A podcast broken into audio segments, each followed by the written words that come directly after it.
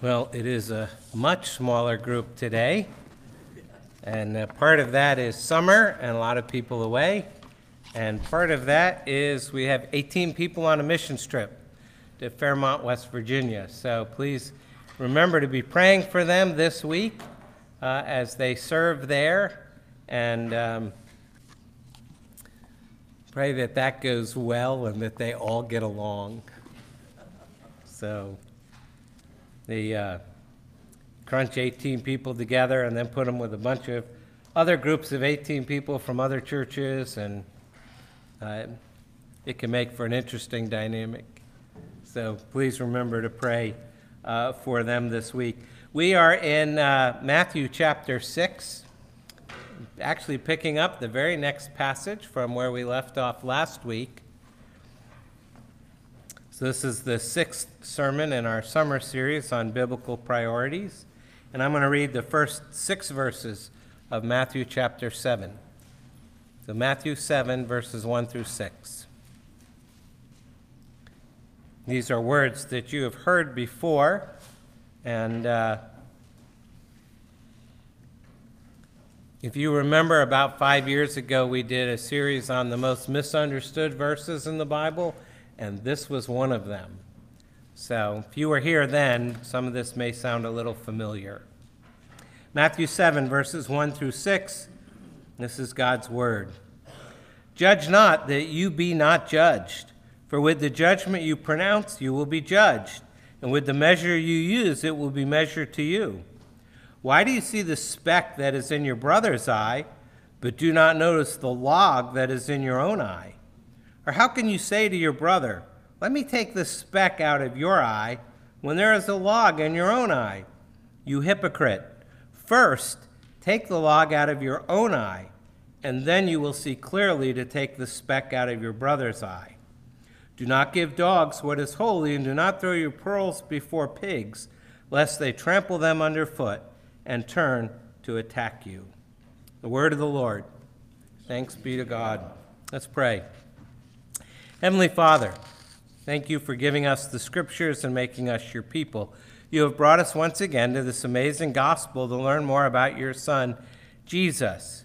We ask you this morning to enlighten our eyes that we might see the truth and that you would cause that truth to penetrate our hearts, that we would see ourselves as we are that we would not fool ourselves into thinking that we're more righteous than we are, and then we might see those areas where our lives displease you.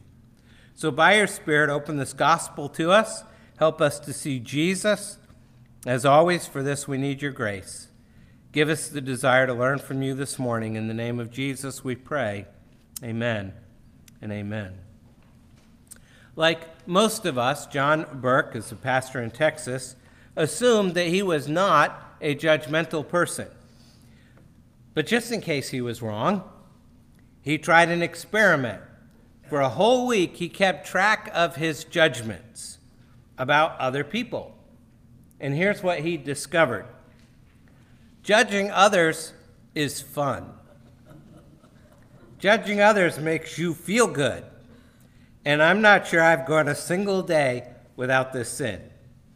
In any given week, I might condemn my son numerous times for a messy room, judge my daughter for being moody, which especially bothers me when I'm being moody, but I have a good reason. Even my dog gets the hammer for his bad breath. Now, some of you may be thinking, wait, are you saying that correcting my kids for a messy room is judging? No, but there's correction that values with mercy and there's correction that devalues with judgment. I think most of us can identify with John Burke. We do this all the time. I watch the news and I condemn those idiotic people who do such things. Most reality TV shows are full of people that I can judge as sinful, ignorant, stupid, arrogant, or childish. I get in my car I find a host of inept drivers who should have flunked their driving tests, throwing a little condemnation on the DMV for good measure.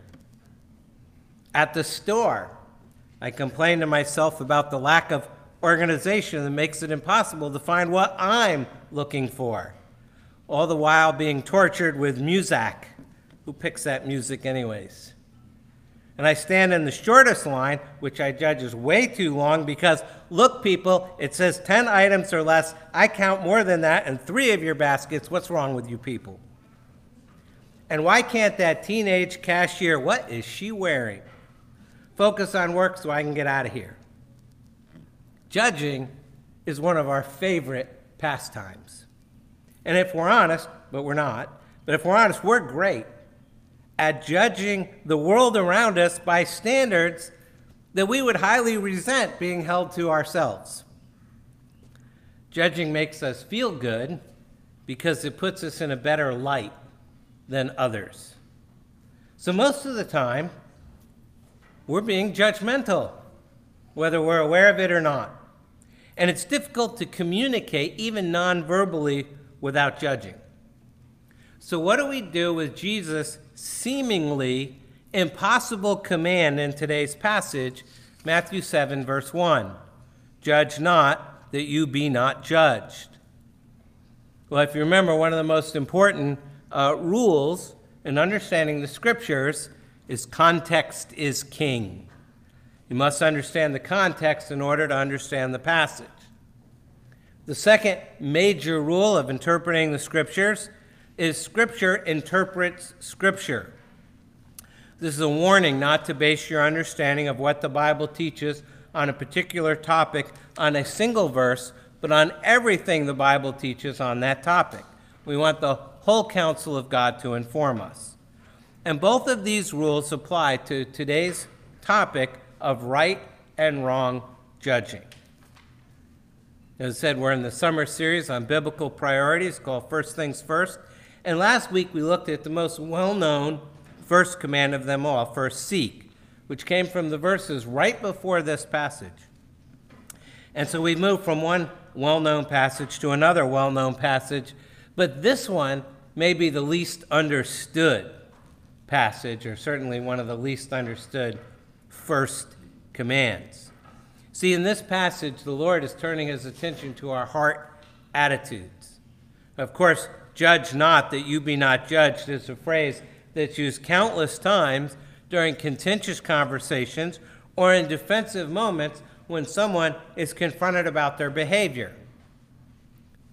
We don't use this when we make judgments about things that don't upset people.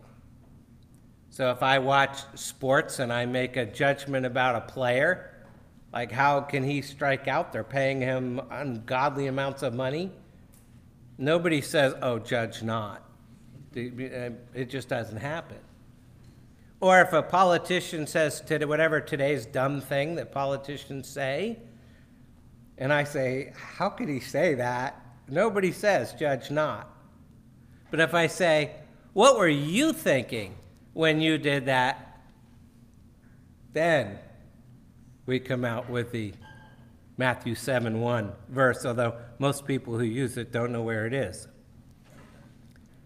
You see, these are famous words from Jesus that are recited by many, many people, including lots of uh, unbelievers, but they're profoundly misunderstood. You could easily argue that this verse is uh, one of the most frequently misapplied verses in the Bible. It's used and abused by Christians and non Christians alike.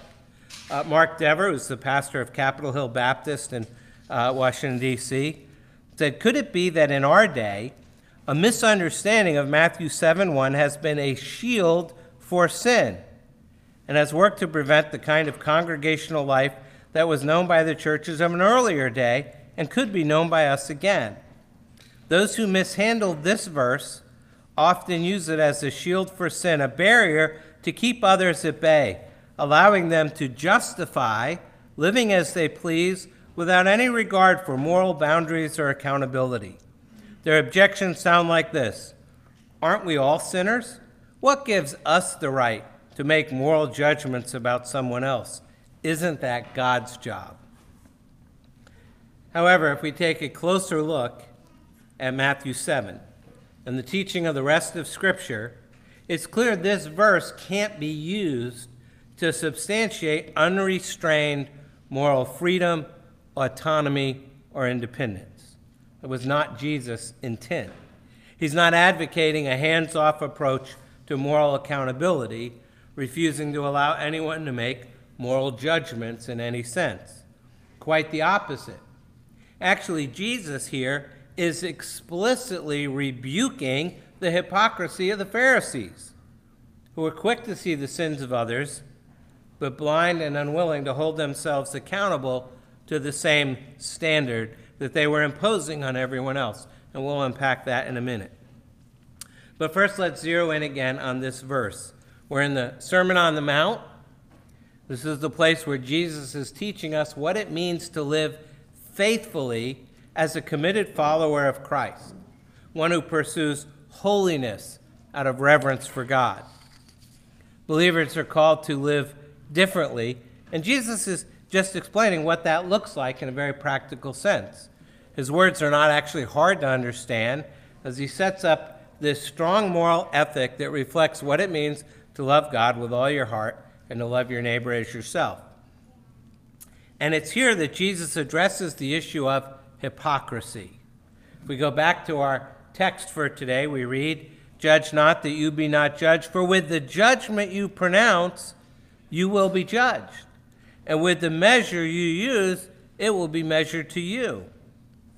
Why do you see the speck that is in your brother's eye, but do not notice the log that is in your own eye? Or how can you say to your brother, Let me take the speck out of your eye, when there is a log in your own eye? You hypocrite. First, take the log out of your own eye, and then you will see clearly to take the speck out of your brother's eye. So, this passage is about our evaluation of other people, especially with regard to their faults. How do we relate to people who are at fault? How do we relate to people who are at fault in their treatment of us? One thing we learn is the way we think and speak about them reveals a whole lot about us. If we're quick to condemn them, perhaps we haven't fully grasped God's mercy for us. If we're not merciful to them, perhaps we haven't known the mercy of God for us, at least not as well as we think we have. So Christ's teaching about how we ought to speak and how we ought to correct those who are at fault gives us an opportunity to learn about our own hearts and our own attitudes and to learn if we've understood God's grace the way we should. So here Jesus gives us directions about how we should conduct ourselves with regard to the faults of others. And the first thing we read is a caution about being a judge. A caution about being a judge. He says, Judge not that you be not judged, for with the judgment you pronounce, you will be judged. And with the measure you use, it will be measured to you. A critical spirit, a judgmental spirit, a condemning spirit is common to human nature. I think it's more common today. Social media, our relationships, our schooling, our work situations are immersed in judgment. And even though we sometimes joke about it, experiencing it can be really unpleasant. Few things are more exhausting and uh, debilitating than getting hit by harsh, unloving criticism. Even sadder, the church itself is full of those who make a habit of criticism and condemnation. Some think the critical spirit is a spiritual gift. Jesus doesn't agree. Here, our Lord sets the record straight in no uncertain terms. He tells us how we should relate to our brothers and sisters in this matter of being judgmental. And he minces no words. He says, Judge not, that you be not judged. Now, as I said, these words have been subject to a lot of misunderstanding. These first two words, judge not, have been taken by some to mean that Christians can never exercise any critical judgments whatsoever. Some believe Christians are to be totally accepting, whatever the situation. Christ's likeness is equated with an all accepting blindness. And ironically, if you think about it, the world loves opinionated people.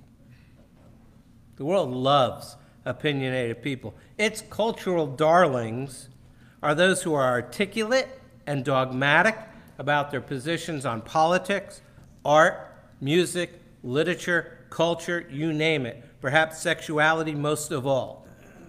However, when it comes to those who hold differing opinions, the world hates opinionated people, especially if they represent biblical standards of morality. In those matters, it adores the non judgmental person. And the reason this text can't be made to say that we are never to judge is both simple and obvious. First, in verse 6 at the end of our text, immediately follows this teaching. Jesus says, Do not give dogs what is holy, do not throw your pearls before pigs. But he's actually talking about people. And we cannot obey Jesus' command here unless we judge who are the dogs and who are the pigs. In the same way, a few verses later, in Matthew 7, verse 15, he says, Beware of false prophets who come to you in sheep's clothing, but inwardly are ravenous wolves. That requires discriminating judgment on our part to know who the false prophets are.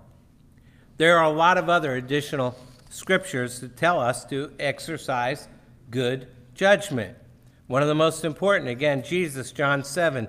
Do not judge by appearances, but judge with right judgment. Christians have an obligation to exercise judgment that's both right and wise. What Christ means when he says judge not is, is that we're to refrain from critical, condemning judgment. There's a universe of difference between being discerning and being critical. A discerning spirit is constructive. A critical spirit is destructive.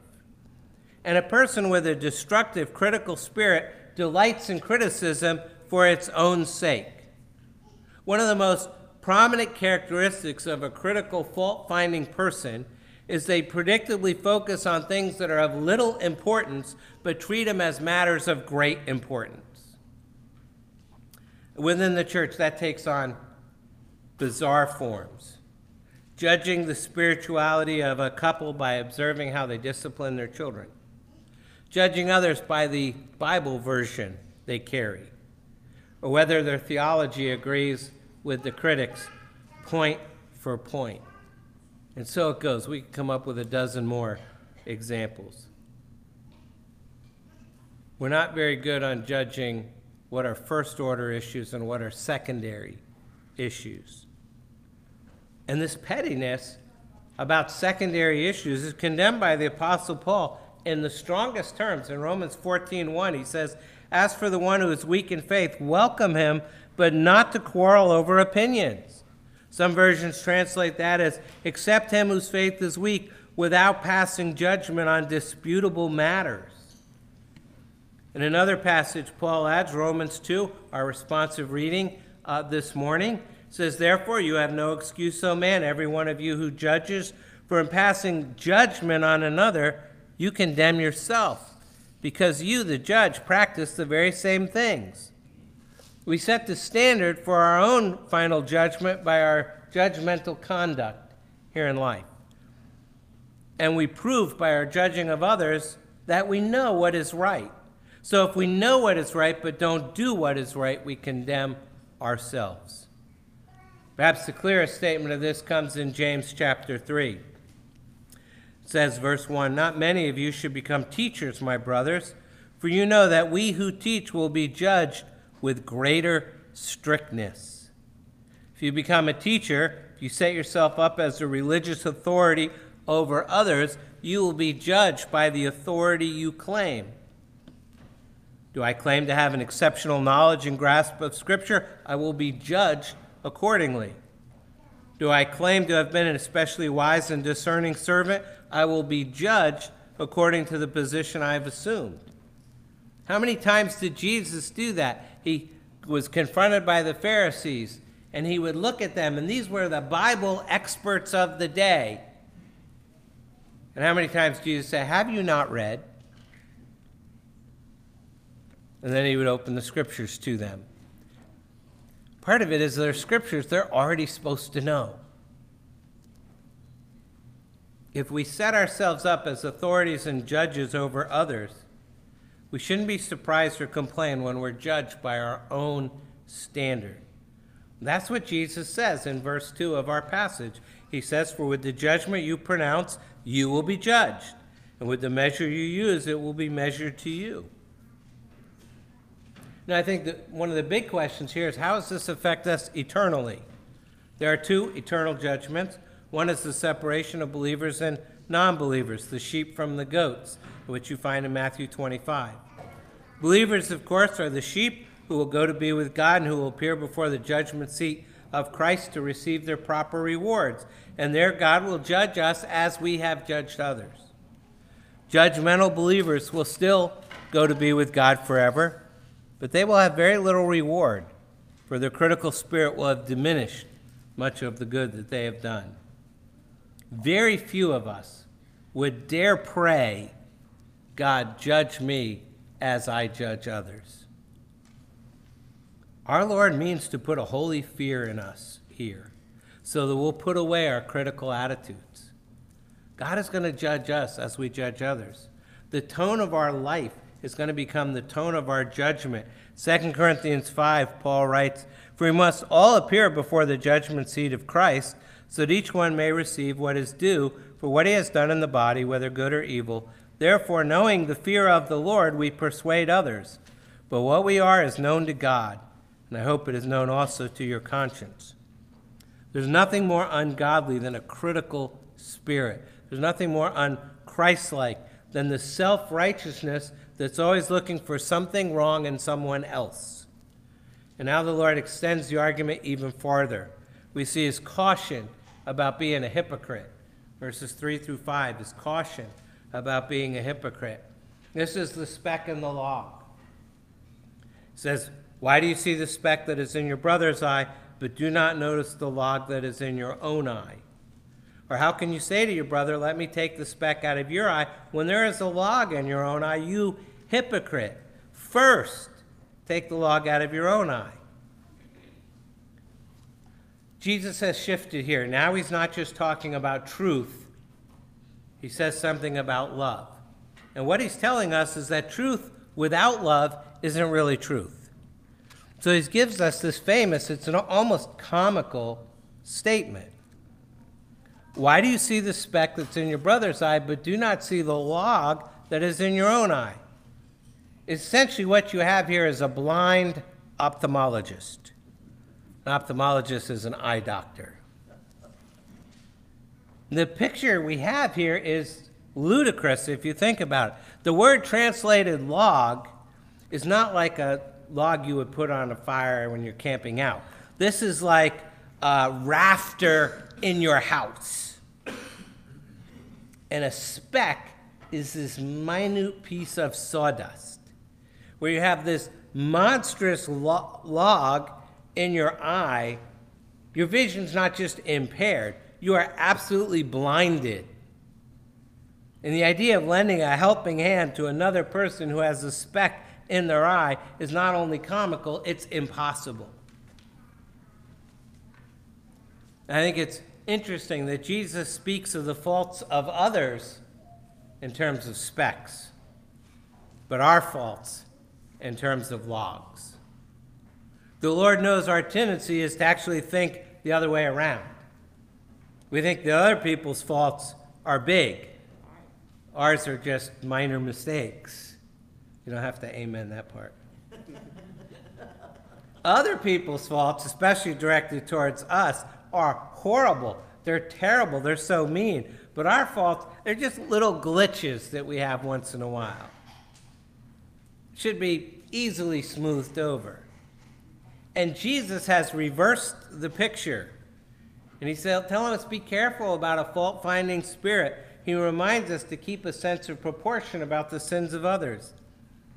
Again, the picture is a small speck in others and a big log for ourselves.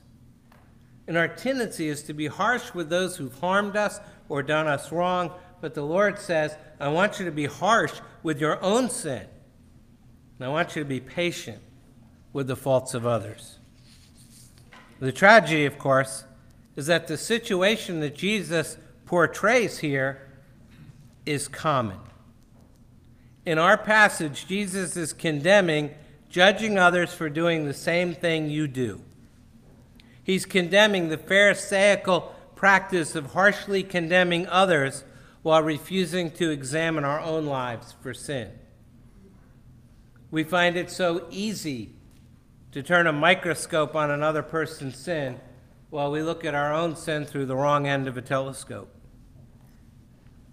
We can use some strong terms for somebody else's sin, but we tend to use mere euphemisms for our own.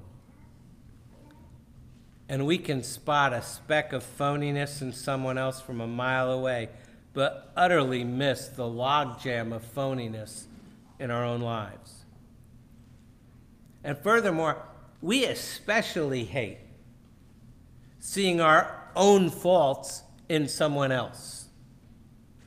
I mean, wrath towards the speck in someone else's life often comes from the suppressed guilt over this exact same sin in our life. And Jesus is telling us that log toting speck inspectors are hypocrites. They don't care about the speck in the other person's eye. What they really care about is building themselves up in their own eyes. And it's a universal pattern. Self righteousness turns harshly critical, which produces a false compassion. Let me help you with that speck. Which in turn produces damaging contempt for that person. So, what do we do instead? Jesus not only tells us to stop being a hypocrite, but to start being a brother or sister in Christ. And so we read his caution about being a brother or sister. Again, back to verse 5. You hypocrite, first take the log out of your own eye, and then you will see clearly to take the speck out of your brother's eye. We're to judge ourselves first. First, take the log out of your own eye. Both the Old and New Testaments call us to do this. And when we do it, we begin to see ourselves as we are, and we see others as they are. And instead of being uh, harshly critical, we weep for ourselves and for them. When we've removed the log from our own eye, then we can see clearly to take the speck out of our brother's or sister's eyes. Jesus does not encourage this laissez faire attitude towards fellow believers. He actually does want us to discern the sins and shortcomings in others. But he wants us to see them through clear, self judged eyes. Eyes that are like his, that are tender and compassionate. If you think about it, a number of you parents have done this, some of you may have. The procedure for removing a speck from an eye is difficult and delicate. There's no part of me more sensitive than my eyes. I have to go to the eye doctor. I don't go as often as I should, and I hate going to the eye doctor. There, I mean, if I had a list of things I hate, eye doctors right up near the top. And I usually apologize as soon as the doctor walks in the room. Usually the first thing I say is, okay, I'm like the worst patient you've ever had. Because as soon as you start to get close to my eyes, they're just going to shut, and I just can't do it. And if you shine the light, that's just like death itself. And and some of them just kind of laugh and do it anyways. Um,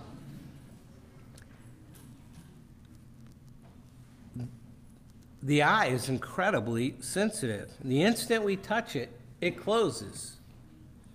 What's required in clearing an eye?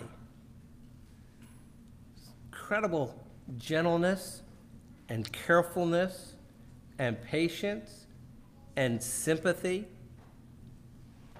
I've often thought I would have to buy like new armrests in the eye doctor's office because I grip those so tight and I pretty much just crushed them. Um, but now we're talking about souls, not eyes. And in the spiritual realm, the, the care should be even more delicate. For we're handling a soul, the most important part of a human being. We have to be humble and sympathetic, conscious of our own sins, and without condemnation. And for that, we need God's mercy. We need to be people who speak the truth in love because the love of God controls us. And so he reminds us again to be careful to examine ourselves before we presume to examine others. And he gives us this threefold pattern how we do that. He says, First, take the log out of your own eye. First, deal with your own faults before you go about the practice of correcting others. The Lord Jesus says, before we correct, before we finish our assessment, we have to examine ourselves. Look at ourselves first, look at our motives. Why am I upset about this? Why do I want to uh, evaluate and rebuke this brother for this? What are my methods going to be? How am I going to do this in an encouraging way, in a way that's profitable uh, for him or for her? Or do I really just want to feel better about myself? Or am I trying to build the church up and build up this brother or sister? And what about my sin? Am I guilty of this thing I'm about to accuse this brother or sister of? First, Jesus says, examine ourselves. First, take the log out of our own eyes. First, repent. Repent of your own sin, then seek to have a broken heart for the sins of others. Finally, the Lord teaches us to correct or reprove them with a view to building them up, not tearing them down, with a view to make them stronger, not to make ourselves seem more holy or wise. Jesus gives these instructions in a way that we can go about assessing one another and reproving one another. And basically, what he's saying is repent, weep, correct. And we would do well to ask ourselves who have I been critical of this week? Has my focus on their faults blinded me to my own faults? We need to ask God to help us see ourselves as we are. And Jesus isn't done yet. Isn't so like him? Just when you think he's done, when you want him to be done, he's not done. He has one more caution for us. If the previous five verses are commonly misunderstood, this one's just plain hard. And his last words for us today are a caution about being discerning. Verse 6 caution about being discerning. Do not give dogs what is holy, and do not throw your pearls before pigs, lest they trample them underfoot and turn to attack you. Jesus is balancing the message he's given in the first five verses. There he'd warned us against having a critical spirit that's quick to judge. In verse 6, though, Jesus says, Though I've called you not to be harshly critical, I have called you to be discerning. Although you shouldn't be harshly critical, neither should you fail to distinguish between that which is good and that which is evil, that which goes against my gospel and that which is aligned with my gospel. He's calling us not to be critical, but to be discerning. He calls us to exercise spiritual discernment. And go through the metaphors that he uses here, because he speaks about dogs and pigs and pearls and what is holy. And you need to understand what he means by those things in order to appreciate his emphasis. Now, haven't fixed that yet. Um, that's condemning. I get struck by these verses every time because I'm a dog lover. We have dogs, we've had dogs for years. And so I look at this and it's kind of a little harsh. I mean, when Jesus speaks of dogs, though, he's not actually talking about those beloved domestic pets of ours. He's talking about large, savage, wild dogs which prowl the streets of Jerusalem, scavenging through rubbish and other things to find food. These are not domestic pets, these are dangerous creatures. And of course, in Jesus' day, the word dog was a standard slur used against Gentiles. Many Jews would have referred to Gentiles as dogs. They were pagan, non Jewish, unbelieving people, and the Jewish folk of Jesus' day often referred to Gentiles as dogs. But Jesus is not. He's not throwing out a uh, slander or a curse word here. He's not slandering any group. He's using this in a spiritual sense.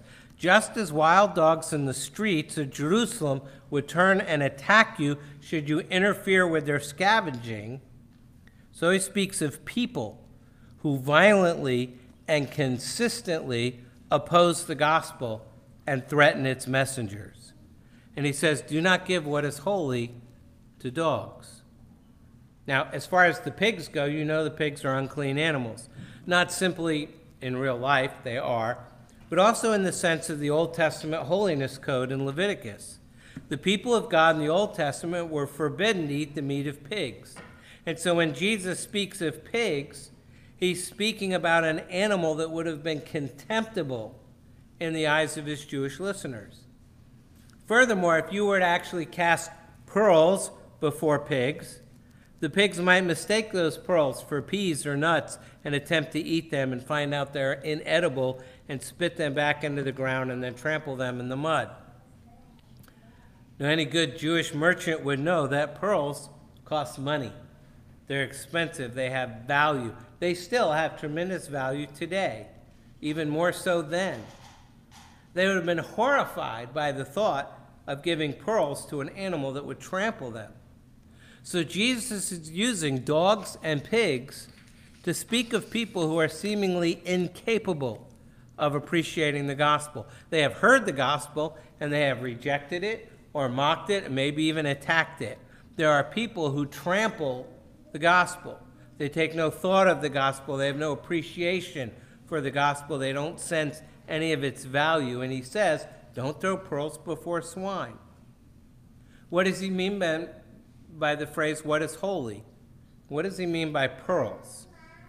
I think he's referring here primarily to the gospel message. Seems to fit the text best.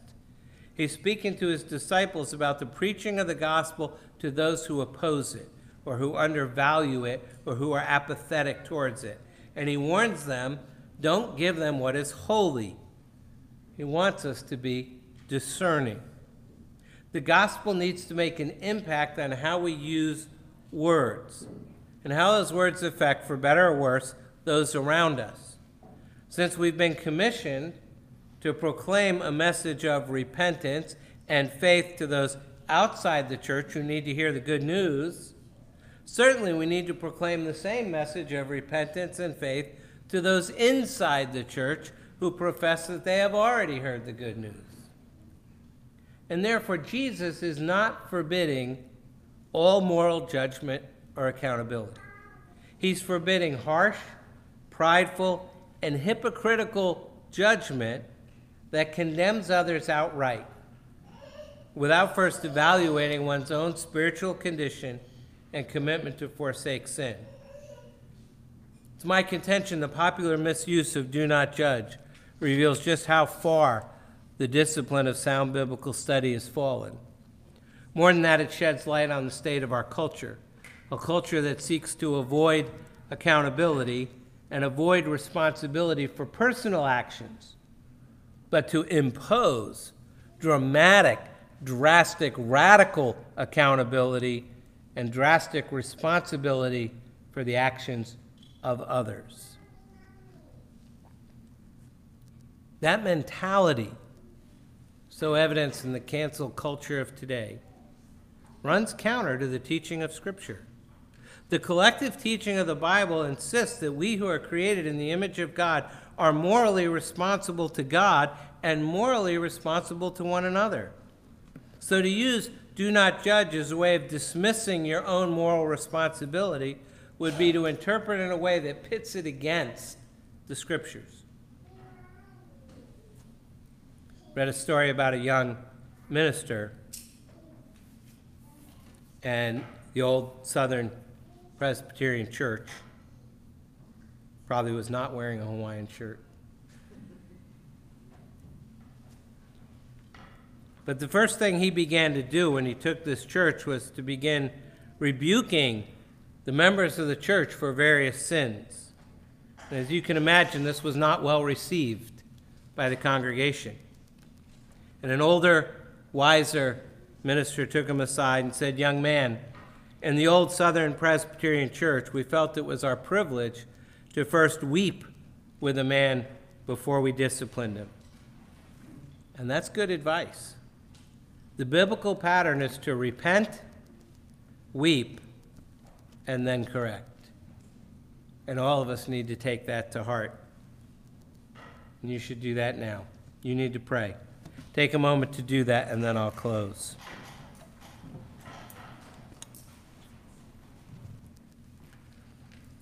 Let's pray together. Our Lord and our God, thank you that you have given us a king. Thank you that this king loves us and cares for us.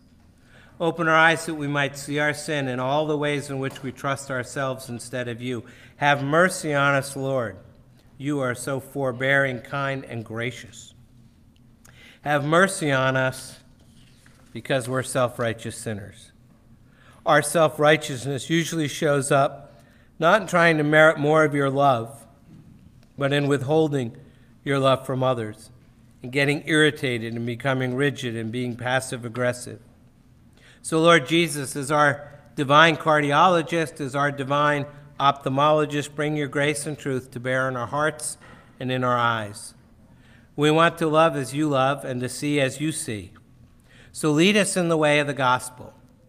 Since you call us to help one another with our specks of sawdust, help us to have a correctable heart, quick repentance, and the grace of the gospel.